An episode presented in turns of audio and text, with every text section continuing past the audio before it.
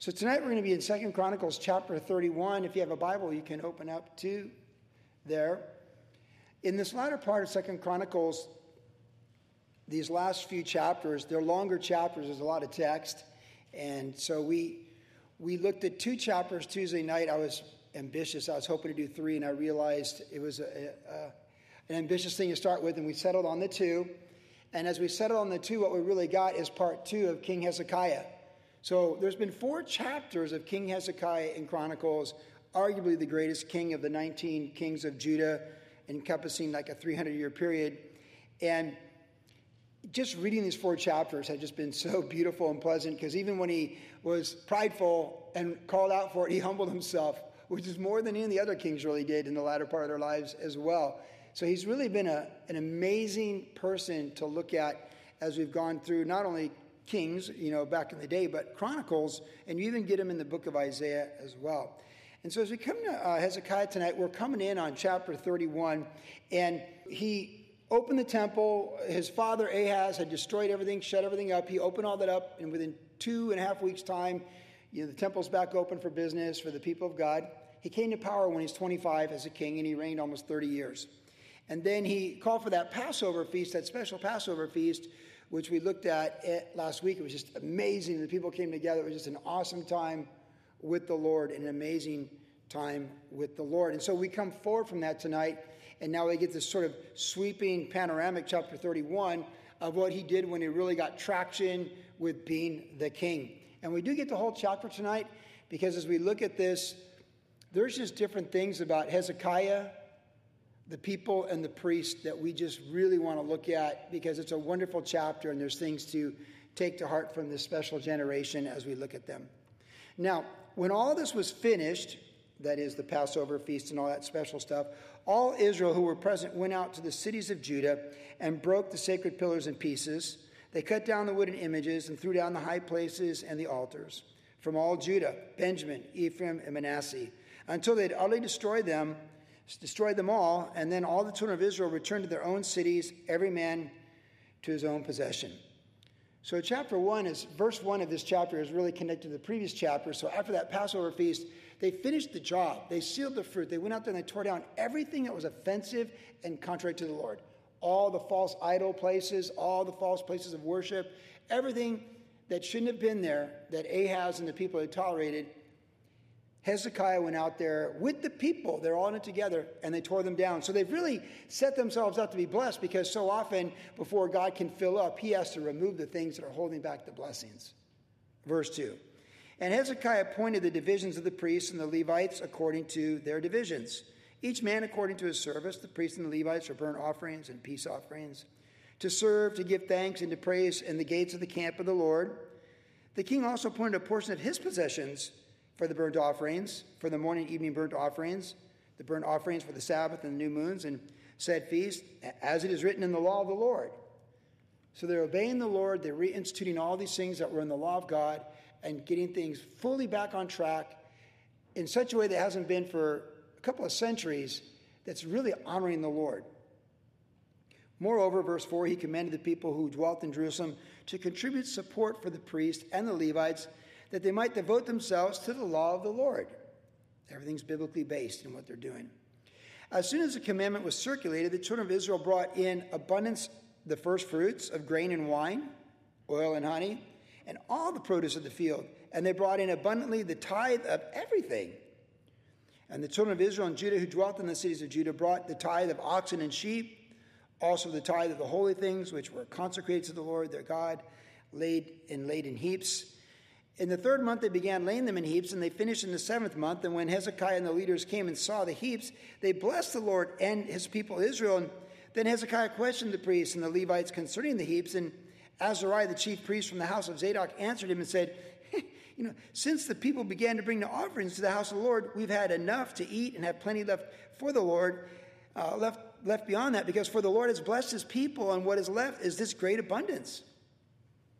Now Hezekiah commanded them, prepare rooms in the house of the Lord, and they prepared them. Then they faithfully brought in the offerings, the tithes, the dedicated things. Conaniah the Levite had charge of them. Shimei, his brother, was the next. Jehiel, Azahiah, Nathan, Asahel, Jerimoth, Jozabad, Eliah, Ishmachiah, Mahath, and Benaniah were overseers under the hand of Conaniah and Shimei his brother, as the commandment of Hezekiah the king and Azariah the ruler of the house of God. So he's putting things in order. Kore, the son of Imnah, the Levite, the keeper of the east gate, was over the freewill offerings to God to distribute the offerings of the Lord in the most holy things. And under him were Eden, Miniamin, Jeshua, Shim, Shemaiah, Amariah, and Shecaniah, his faithful assistants in the cities of the priest, to distribute allotments to their brethren by their divisions, to the great as well as the small. Besides those males from three years old and up who were written in the genealogy or the family records, they distribute to everyone who entered the house uh, of the Lord his daily portion for the work of his service by his division. And the priests who were written in the genealogy according to their father's house, and the Levites from 20 years old and above, according to the work, their work, by their divisions, and to all who were written in the genealogy, their little ones, their wives, their sons and daughters, the whole company of them, for in their faithfulness they sanctify themselves in holiness. Also for the sons of Aaron the priests, who were in the fields of the common lands of their cities, in every single city, there were men who were designated by name to distribute portions to all the males among the priests and to all who are listed by genealogies among the Levites. Thus Hezekiah did throughout all Judah, and he did what was good and right and true before the Lord his God, and in every work that he began in the service of the house of God, in the law and in the commandments to seek his God, he did it with all of his heart, so he prospered. As I mentioned, know, there's a fair bit of text here. And as I looked at this text and considered how to teach on Hezekiah tonight, there really was no shortcut. We needed to see the whole chapter because the beauty of our topic tonight is really related to the whole chapter. Because tonight we're really looking at a special generation. These people shared their journey for 30 years, just about. He was a king for 29. So we'll just round it off to 30. He came to power at 25 after his dad, who was the worst passed away.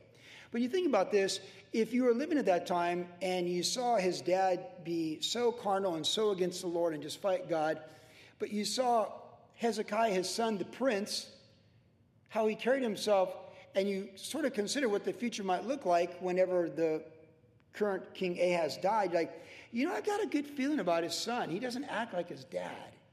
He carries himself kind of different. You know, like dad is carnal and evil and fights the Lord. His son's kind of, you know, he walks a tight, tight line. He's, you can tell there's something different about this guy. I got a good feeling about the prince heir to the throne when he comes to power, because at 25, you get a pretty good feel for what kind of man you're dealing with. And maybe when he entered the room, he tilted the room in a good way with holiness to the Lord. Either way, we know the moment he was the king, if he'd held the cards close to the vest, he let it rip. This is who I am. This is the way it is. This is what we're doing.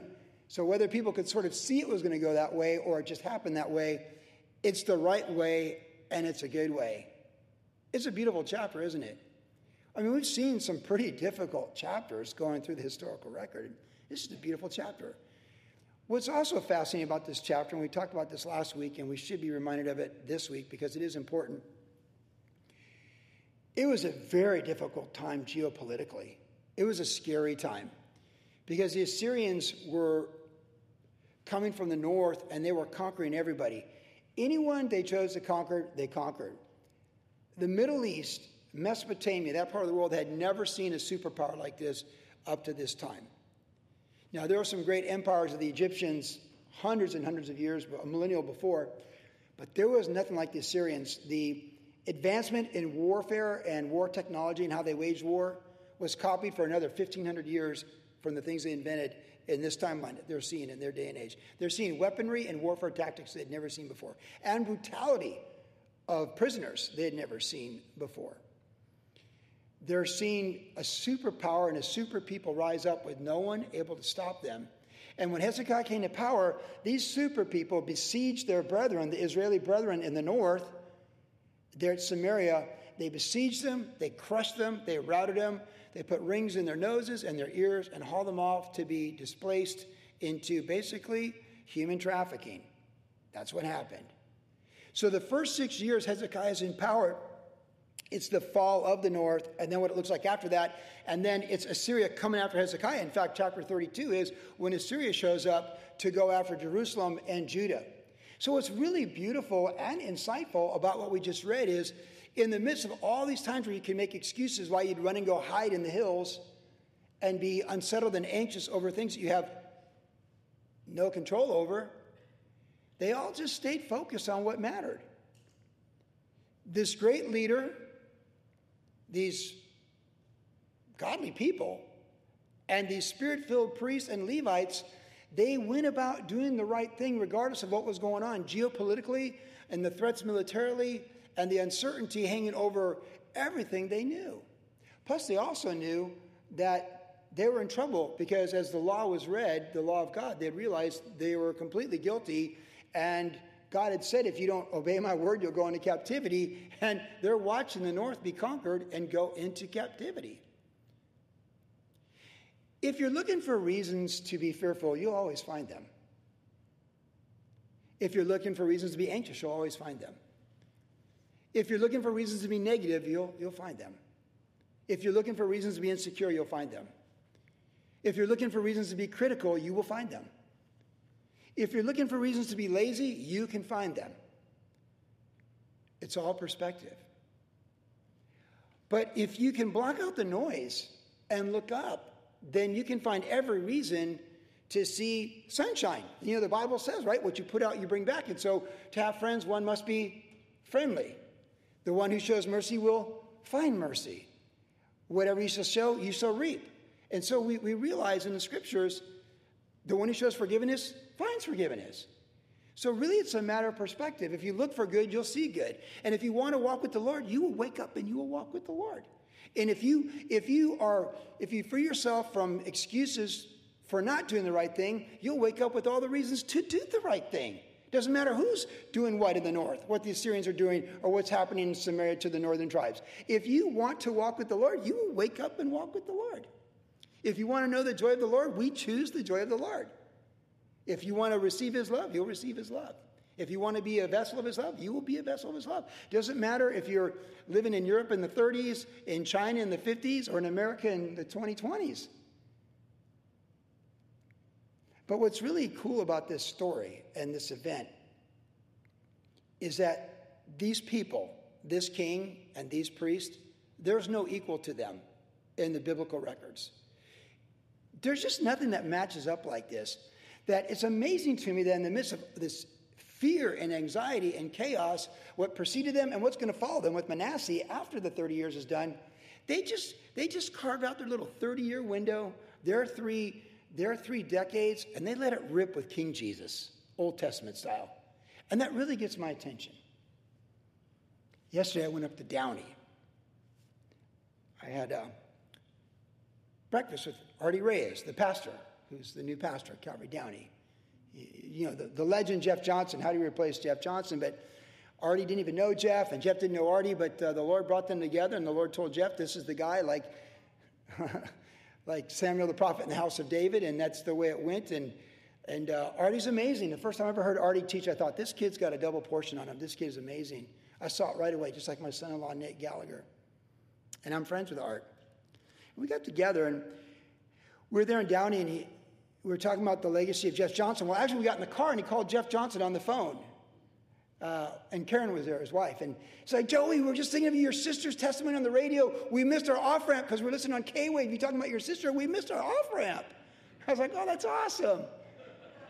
You know, that's great. And so we got to chit chat. So I'm on the phone with, in the car with Artie talking to Pastor Jeff and his beautiful wife. And, well, how you doing, Jeff? I, well, you know, I'm waiting on a liver. I'm like, oh, okay, I didn't know that, but you know, I mean, we're 70, right? Like, I mean, we're going to glory. So, guys going to glory. I mean, if you're looking forward to 90, good for you. I'm looking forward to glory. All right. So I'm like, hey, I'm like, look, Jeff, we're all in an airport waiting for our flight. You're just, yours looks like it's a little sooner. And I got him laughing. Because that's what people over 60 that see the glory, that's how they can be with each other, you know. Great conversation. Well, anyways, Artie and I have a just great time. And then we're leaving. He goes, let me show you something. We went to this killer Cuban restaurant. It was awesome. And then we, he shows me this little building. He goes, That's where Jeff started. Little teeny building. Couldn't have been 800 square feet. Looked like an ADU or something, additional dwelling unit in your backyard in Huntington, right? It was not that big at all. He goes, That's where Jeff Johnson started. Oh, wow, man. And now it's like, what, 20 acres in Los Angeles, what the Lord did. And now already the church is growing and thriving. Wow. And that got me thinking about Hezekiah in this text. Because Jeff, I thought about Jeff Johnson because we were talking about Jeff being retired and different things. And Jeff basically was a pastor for almost 50 years. You know, he had a long run there, you know, at Calvary Downey. But I thought, well, it got me thinking about Pastor Chuck and the Jesus Revolution movement and Pastor Greg Laurie, right? Because, you know, it's all out there right now, right? I mean, I baptized someone at Pirates Cove a couple weeks ago by request. Like, then Artie showed me a photo of like, like 500 people down at Pirates Cove. I'm like, well, here's a picture of me with one person, but you know, it's the Lord, right? It was great. We're comparing Pirates Cove photos from the last two weeks. Having a good time. I thought, Jeff Johnson, 1970 to 2000, that's a 30 year window, huh? That's a pretty good window, by the way. You Calvary people that are older? 1970, that's the 10. To Y2K, when everyone thought the world was going to end, and Chuck said, Don't worry, the electricity won't even flicker. That's a pretty good 30 year window. Like you knew some bad stuff was around the corner, you just didn't know how bad it was. You're like, ah, how bad could it get? Well, we know now. But in the year 2000, you're just worried about like having water for January 1st and electricity not working or something. Well, how about 1965 when Chuck was really getting it going? It was really starting because I read Memoir of Grace, his story, to 1995. Now that's a 30 year window right there. Boy, that's when Calvary, that's the Harvest Crusades were just really taking off.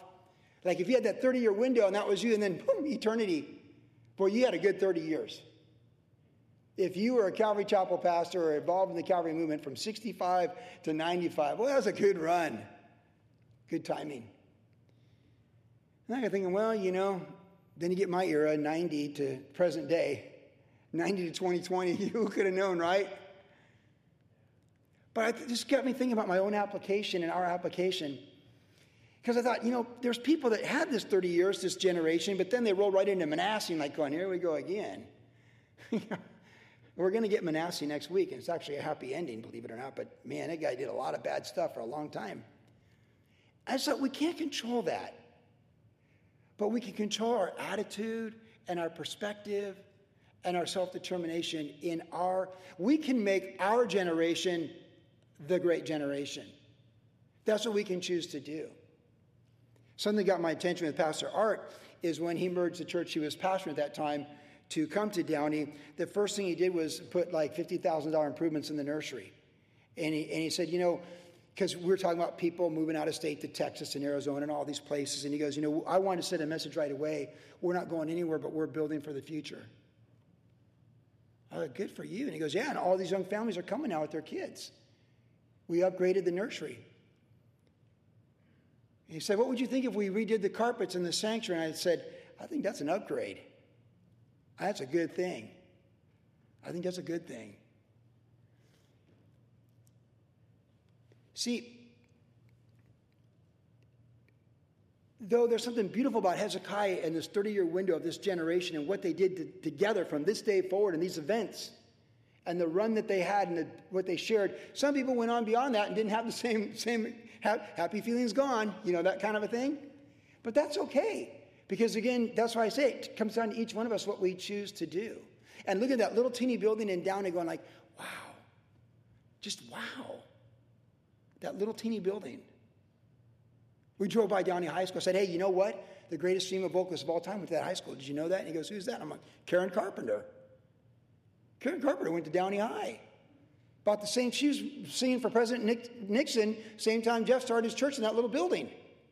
Oh, the history and they're gone or they're going. We need to write our own history like the people in this chapter. We need to be like this king, we need to be like these people, and we need to be like these priests. This is a special generation, and I'm not willing to concede mine, and I hope you're not willing to concede yours. So let's think about these things. Just a couple principles of a 30 year window and what these people did that was so special. First of all, the excellence of the king looking for the right word to describe the king, excellence, or on this broad topic of this historical record, but you know, the quality, the greatness, but I just kind of like excellence. It says in verse 1, it says, when these things were finished, He led these people, and they did what no one had done before. They just removed everything. Like they weren't messing around. They, they, they, they didn't go for an 8.5. They went for a perfect 10. They were all in. Uh, we used to say when we coached the U.S. Olympic surf team in surfing, man, go big. Go big or go home. You got a, you got a first turn commitment. Go big. Go for all of it. Let it rip. These guys went big. They didn't hold back anything. They weren't playing games with the Lord. They knew the Assyrians weren't playing games. They know, they know that Jesus on the cross is not a game. The blood of Christ is a, pre- is a special thing and a precious thing. All these animal sacrifices were looking toward Christ coming. They're shadow things to come. So, in all these animal sacrifices, it's their way of saying the Messiah is coming and his blood must be shed for our sins.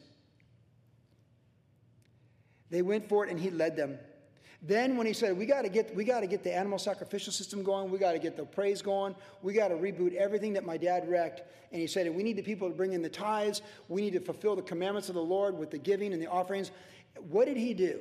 He led the way. You saw that there in verse 2. He appointed these people, and then in verse 3, he appointed his portion of his possessions. We know the greatest leadership is leadership by example, leading from the front. I, I share this occasionally, but I always go back to what Jon Courson, Pastor John from Applegate, Oregon, said to me over about 34 years ago. He said, Joey, the church will rarely ever rise above the temperament of the pastor. So make sure your zeal remains high and strong. And if the church isn't praying enough, giving enough, or serving enough, you got to look in the mirror and start there.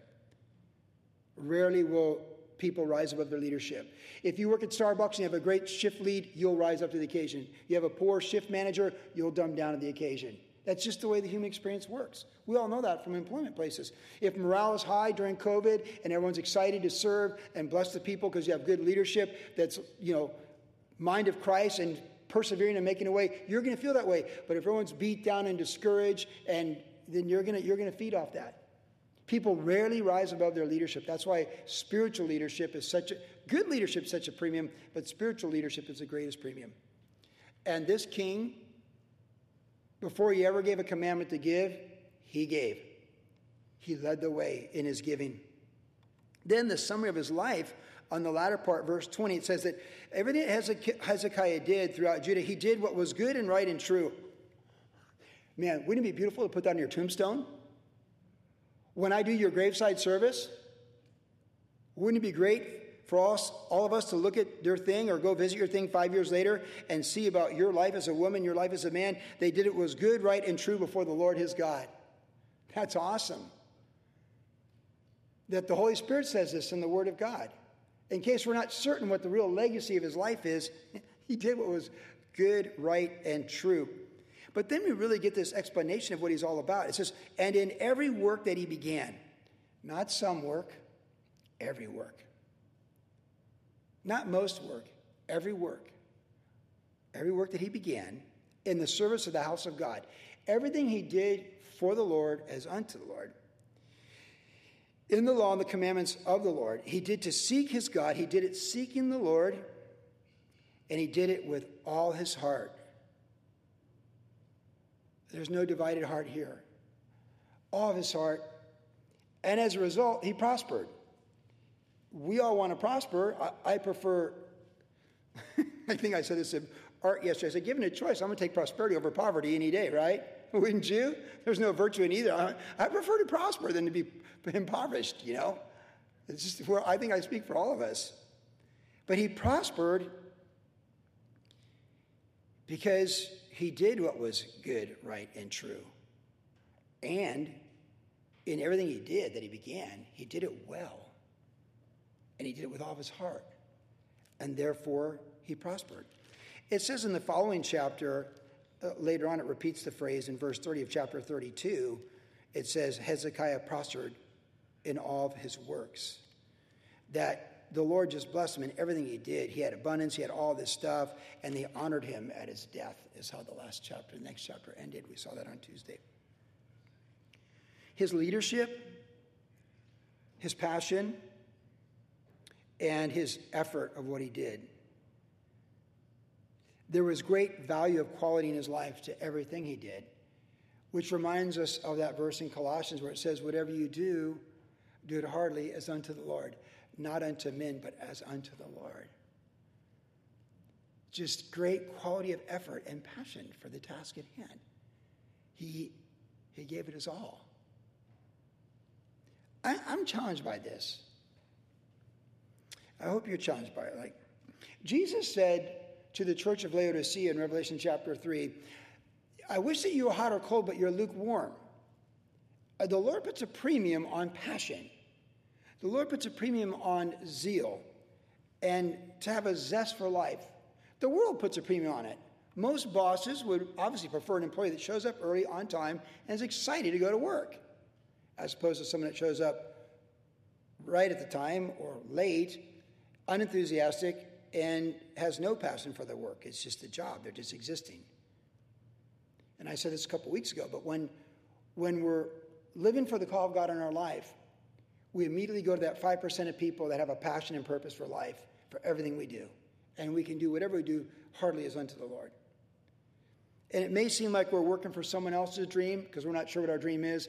But if you wake up with Jesus as the author and finisher of faith, your life is the dream. You're living the dream because you're going to glory and you're, you're promised glory. And we pass from death to life. And so we, we have all that purpose. In the business world, they have, that, we have this model, they call the QQS the quality, the quantity, and the spirit of what you do. QQS, the quality, the quantity, and the spirit. That's how you measure uh, moving up in business in a lot of ways. So the world puts a premium on quality, a quality job, the quantity by which you can do that job, and the spirit of which you do that job. Again, speaking with Pastor Artie yesterday, I said, you know, I learned something really interesting when I did the USA Surf team, particularly the second time. I realized this. God has set up the universe, and regardless of world religions or philosophies, one thing is absolutely true in his universe. Who's the greatest in the kingdom of God, WG? Who's the greatest? Daniel, servant of all.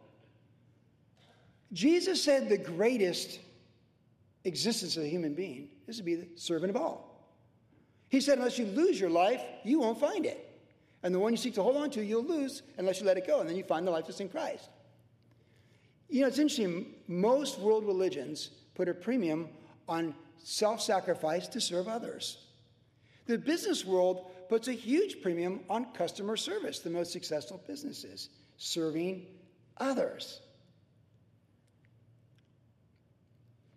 Hezekiah, as he led the people of God, he served the Lord with a quality of effort that everyone could see from the front and a quantity of effort with everything he did. He was all in with everything he did. And the spirit by which he did it was unto the Lord. He wasn't doing it to make money from people. He didn't see people as consumers. He saw them as sheep, just like David did. And it's such a testimony to us that in this 30 year window of a great generation, the key to the greatness of it begins at the very top. That this spiritual, this king was a spiritual leader where he showed the people how to do it how to serve the Lord, how to be all in with the Lord, how to have a quality effort, how to bring quantity and just go for everything God has for you, not settle for less, and to do it in a spirit of service to the Lord. So even when you're totally rolling and you're like, you're blessed beyond measure, you're the first person that ever defeated, defeated Assyria, and all the surrounding nations go like, oh my goodness, Hezekiah is like the baddest dude on the Middle Eastern block. And he's like, I am, aren't I? And then God's like, you're prideful. And, and God said, You're prideful because I did that for you. And he's like, Oh, I am, huh? and he repented of it. Think of all these kings when they get called out. Like, no one tells me I can't go in the temple and be a priest. No, he's like, yeah, you're right. And so he repented, and God gave him even more. What an example. Listen, we all lead somebody. Husbands, if you're married, you lead your wives. Is it quality? Is it quantity? Is it spirit of Christ? Parents, you lead your children. Is it the quality of a life, a heart fully devoted to the Lord, and the quantity of decisions and actions toward the kingdom, not toward selfishness and things you leave behind that don't have great value? And is it a spirit of the things of the Lord that by which we're doing it? I ask myself these questions. But this was a great king. This was a quality king. This was an excellent king. This is excellence. This is excellence. And he was a king. And as a king, he was, he's the greatest of kings. He, he's on the podium for the gold medal. I mean, Jehoshaphat was close, right? And Josiah's close. But I think when they, when they, you know, when the flags come down with the national anthem, I'm thinking this is the guy. that is the greatest of the 19 kings of Judah. It's just amazing.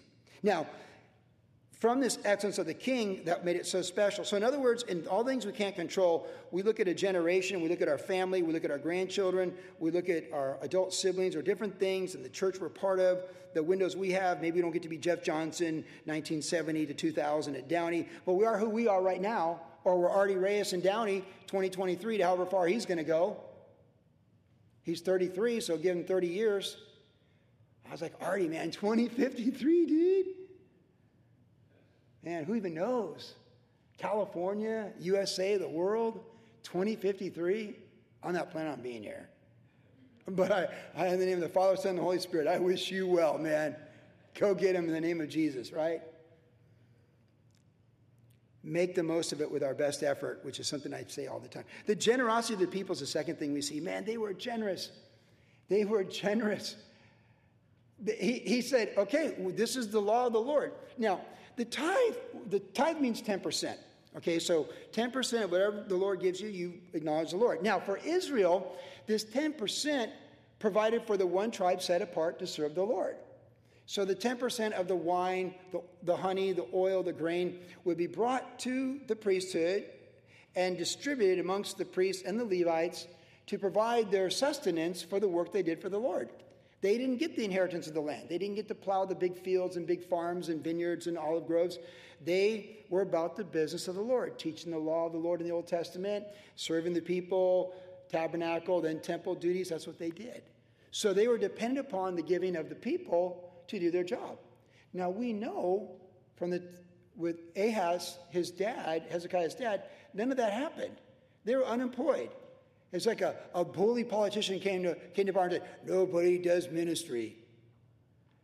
We're shutting the temple. No church is allowed. Right? That's what they all face. like, okay. Remember we saw last week they're all crying. They're all the priests were all crying. I'm like, I know why they're crying. They're crying because they let the government bully them to not be doing the ministry. That's why they're crying. At least I think that's why. And if they're not crying, that'd be a good reason to be crying. Or if that's not the reason. The people needed to give so the priest, in the context of the Mosaic covenant, could do the work that God called them to do. Now, the tithe existed before this because Father Abraham is their father. When he defeated Chedorlaomer and the kings back there in the book of Genesis, when he rescued Lot, his nephew, with a couple hundred soldiers, and he brought back all the goods from Sodom and Gomorrah, uh, Melchizedek, who's a type of Christ, met him on the way, the prince of Salem. He brought him bread and wine, like communion. And Abraham acknowledged him as a superior and gave him the tithe. So, under the Abrahamic covenant, the one of faith, Abraham tithe. He gave a tenth of the spoil. And then, interestingly enough, the king of Sodom and Gomorrah, those guys say, Hey, you can have everything, just give us the people. And he goes, I don't want anything from you. I don't want you to say that you made me who I am. God makes me who I am. God makes me, God Almighty makes me who I am. So you can keep all the good. See, the, the possessions never owned Abraham. He went for his nephew. He didn't need all the, he didn't need the possessions. He gave a tenth to Melchizedek, and he said to the kings, You can have it all back, except pay my workers their wages worthy for the military duty they render to you to rescue everything. Otherwise, we're all good. Which is really impressive, because his own convictions of faith, he didn't put them on his co workers. He simply said, No, I don't need to be paid by you, but they do because they, they did this, so you pay them, and otherwise we're all good. Funny thing about the tithe, though, when Jesus talked about the tithe, the one time he mentions it, it's he's rebuking the Pharisees because he says, You tithe cinnamon and cumin, you get your spices, and you cut up 10 segments and you give this to the Lord, but you don't even care about people. You don't love people, you don't serve them, you don't show mercy, you don't show compassion. You, you, you do this and you strain a gnat with this way, but you don't even care about people. So you, it doesn't even matter. So, see, they took the tithe and made it like a system, they made it mechanical instead of personal. So, that's a danger with that. Because a lot of people in the world who aren't Christians think you should give 10% of what you make to some form of charity in the universe, humane society, anything, to get a blessing for the temporal. But we understand in the Old Testament the tithe was the people were in a covenant with God and they gave it back for the service of God by the people of God. Then the New Testament, we're told whatever we can give, we give. And we purpose in our heart. And we're told the very amount we give is the very amount we get back. So if you want to give 10% and get 10% back, give 10%, get 10% back. You want to give more than that, get more than that back, you can do that.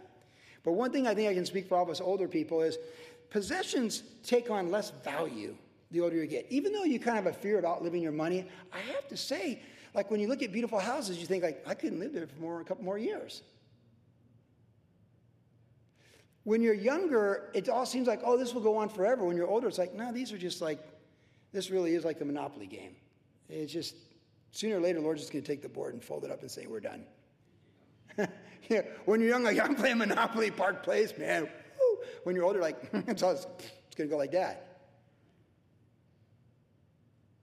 So we talk about, you know, the blessings in giving and how God, what we give is going to come back. And we talk about, too, at the church, that the church, what the church says is we bless in Jesus' name. So we give a cup of cold water in Jesus' name, there's eternal fruit for that.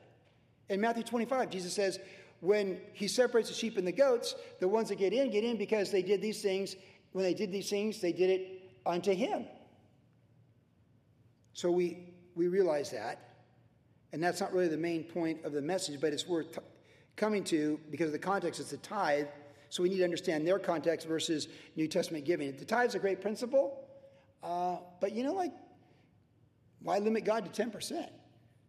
I don't want to just get 10% of God's blessings. I want to get all God's blessings. And so we just want to be generous people. And again, the older you get, the more you realize it, it has less value as you get older. I need to give it away. If I don't give it away, I don't get any fruit from it. If you give it away and you step into eternity, then you get fruit from it. That's why Franklin Graham, Greg Laurie, and all these people set up their ministries where you can put your trust and your all these savings and you can give these things to the ministry when you step into eternity which is really smart, by the way, because it's going for the gospel. It's a good thing to help uh, Humane Society. I think that's awesome. I'm very empathetic to animals. And it's a good thing to help my mom's Catholic school. But it's a better thing to help people that are preaching the gospel straight up for the kingdom of God or in the mission field doing stuff like that. That's a better thing. So, see, when the church gives, we're not giving so we can get this some sort of mystical, mechanical blessing from the Lord. We're giving because it's more blessed to give than to receive. And God so loved us, He gave us a Son. And the Spirit of giving lives in us. We forgive and we give. It's who we are. We're fluid in the Lord. And we keep things moving in the Lord. And that's the beauty of it. And that's what these people did. This wasn't a have to, this is a get to. And we talked about this with the tithe on Tuesday night. And the last thought on the tithe is this the tithe isn't for the Lord, like somehow he's broke and needs to collect the rent from the tenants this month. It don't work like that or he's a homeowners association coming for the collection, you know. Raise the HOA fees, you know. God's raised your HOA. Could you imagine? God, what a horrible thought, right? No. The tithe is for you and me. And giving and, and letting go is for you and me. Because the worst thing that can happen for souls of human beings head for eternity is to lose sight of eternity by that which snares us and snares us in the temporal. Jesus said, Where your treasure is, your heart will be also. So we always want to have the kingdom mind with our possessions, so we're always moving toward the glory. But once the possessions own us, then they become like bricks and weigh us down, and we don't see the kingdom anymore. So we just got to be like fluid. These people were fluid. They brought the first fruits, they brought this, they brought that, they brought the sheep, the lambs, the goats, the cows, oxen, everything. The honey. They even brought the honey. They, the people were generous. They had this excellent, great king who led in all ways and all things, who was all in with everything, and he inspired the people. And the proof of that inspiration was they were generous with everything. Everything. They were free. And think about this. How, like in life, you rarely see this, but not only did they give abundantly, they used the Australian term that Aussies use. Right, mate, heaps. If you know Australians, that's a term they use like, oh, mate, yeah, heaps, mate. There's just heaps of them, mate. Heaps is an Aussie word. they had abundance and there's, there's heaps. There, there's just piles of blessings. What did they remove when their, when their king came to power? Piles of trash. These priests removed piles of garbage from the temple, and now they've got months and months of piles of heaps of the wealth that the people brought to support the work of the Lord. It's so awesome. What an inspiration. The people were generous. And God promised later on in the book of Malachi to his people that if they would honor the tithe and honor his word, again, those people in that covenant, the way they were, that he would pour out his blessings upon them. And this is interesting. He would bless them beyond what they could even imagine, and he would also preserve their wealth and protect them from those who'd come to take it. Which happened here because they brought the tithe, and what happened? God slew the Assyrians. The Assyrians came and took everything that was theirs, and God, they tithe, God protected their wealth, honored their wealth, and then he wiped out the people that were coming to take it. Yeah, I'm telling you, man, it's all his, anyways. And the third and final thing we see with these, this story of this excellent king, these generous people, is the faithfulness of the priest. Previous chapter, people, the priests are crying over lost opportunities because they're ashamed and they responded more slowly than the Levites, and all these things, as I said, happened rapidly. But here we see it starts with Azariah, who's the chief priest from the house of Zadok. And he's like, hey, king, this is the deal, man. Like, just keep coming. Like, like he, what's left here is great abundance. It's more than we even know what to do with. Like, we covered everything. We, and it's, it's just crazy how much the people have brought. So Hezekiah says, right now you, you need to, you know, save this wealth and organize this wealth, put it in storage, build some storage units, all this kind of stuff, preserve these things it's commodities, you know, so it's perishable goods, and but this is good stuff, so let's do this. But look what it says about the priest. It says in verse 17, excuse me, verse 12, then they faithfully brought in the offerings, the tithes, and the dedicated things. So they received the wealth. The priesthood had the responsibility to receive all this wealth. They faithfully brought it in. And then there are overseers under the hand of Conaniah, and Azariah was the ruler of them all. They had the free will offerings, and they needed to distribute these things. And it was under him, verse 15, there were faithful assistants. They needed to distribute the allotments. So as, a, as it came into the priesthood, it had to go out to all the surrounding regions of all those in the tribe of Levi. And people had to get the supplies, get it to them. It's kind of like Amazon Prime, you know, delivering your groceries or something. It's doorbell people, right? They're bring, they're, they would bring the stuff. It came in, they had to get it to them to their families, to their little ones, and that's what they did. This daily portion for the work, verse 16. But I love the final thought on these guys, verse 18. For in their faithfulness they sanctify themselves in holiness. Hmm. Do you understand why I say this is an amazing chapter, worship generation? Like, if you really think about this chapter, we've not had a lot of chapters like this. This is a very special chapter. They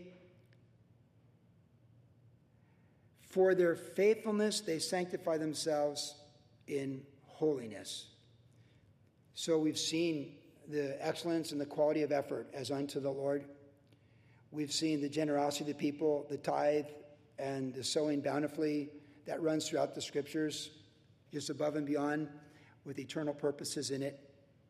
And here we see the faithfulness of the priest. Oh, it's good for it's good for planet Earth when the when the leadership of the Lord and the house of the Lord is faithful, isn't it? That's a good thing. We need faithful. People just loved Pastor Chuck Smith at Big Calvary back in the day because they counted him faithful. People trusted him. They saw him as a faithful pastor. There was no blemish, you know. Again, with Pastor Art yesterday talking about Jeff Johnson, I was like, oh, I said Jeff's probably the greatest of all the Calvary pastors. He's like, really? I'm like, yeah, there's all kinds of charismatic pastors that were super entertaining and made people laugh at pastors' conference. And some of those guys aren't in ministry right now because of things they did in their private life. I go, Pastor, Pastor Jeff just got up there and he plowed 45 minutes at every pastor's conference. He didn't tell a lot of stories. He opened the Bible, he taught it, and he applied it to pastors. I've been going to pastors' conferences for 35 years in the Calvary Chapel movement. That guy was always just, he's like a running back that never fumbles, you know? He takes care of the ball. He's He's faithful. Raul Ries, Skip Heitzig, Greg Laurie. I mean, it's a short list of those guys that are truly great in what they did and that are standing 40, 45 years later. It's a beautiful testimony. They were faithful in little things. Greg Laurie was faithful at a little church in Riverside. Jeff Johnson's little place. Who even knows where Raul Ries was? A little karate studio, wasn't it? Like, just See, we learned this. Jesus said, when you're faithful in the little things, you get greater things. And I said to Art, because Art never sought this position. Before he was pastor Downey, he never took a dollar for being a pastor. He worked for Wells Fargo. He didn't seek the position. Jeff sought him because the Lord told me he was the guy. I said, Well, you know, Art, it's interesting because you were faithful at Wells Fargo. Two becomes four. You're a faithful pastor in a church for five years up the road. Five becomes ten. And God just turned over one of the most fruitful ministries in the history of the Calvary Chapel movement to be the pastor of when you're 33. And you see, you're proof that when you're faithful in the little things, God will give you greater things. Already, it's just about being faithful. It's just the compound effect of being faithful. I said Chuck was faithful when he pastored small churches in the Four Square movement in, in Prescott, in Arizona, Tucson, Arizona. At the age of 40, he was the same man, technically, how he carried himself as he was at the age of 60. The difference was at 60, he managed like $100 million worth of wealth. He didn't change anything, he was just faithful. He was faithful with a congregation of 20, 200, 2,000, and 20,000. It's all faithfulness, like these priests. To be faithful, that's what we want to be. And I just, that these men who are in ministry and their wives with them, and so ladies, we include men and women tonight, but they, faith, they were faithful. They were faithful in what was entrusted to them and how they organize it and manage it, how they distribute it. They were faithful. And they were faithful because they sanctify themselves to holiness. And that's, that's an encouraging word for me. It's an encouraging word for all of us. So, worship generation, we have shared a journey together for 18 plus years. Throw in Calvary Costa Mesa, that's plus five, 23. And we've lived this timeline, and we're still living it. And boy, it's been, a, it's been Mr. Toad's wild ride, huh? It's been a little journey here. You know, didn't see that coming, right? um, but God is good. And I'll try and be a better leader for you. I'll try and raise the quality. We'll just keep on being generous together. And we'll do the best we can, all of us, from top to bottom, to be faithful in the, thing God's, the things God's entrusted to us. Yes? And amen. Praise the Lord. Yeah? Praise God. What a beautiful chapter.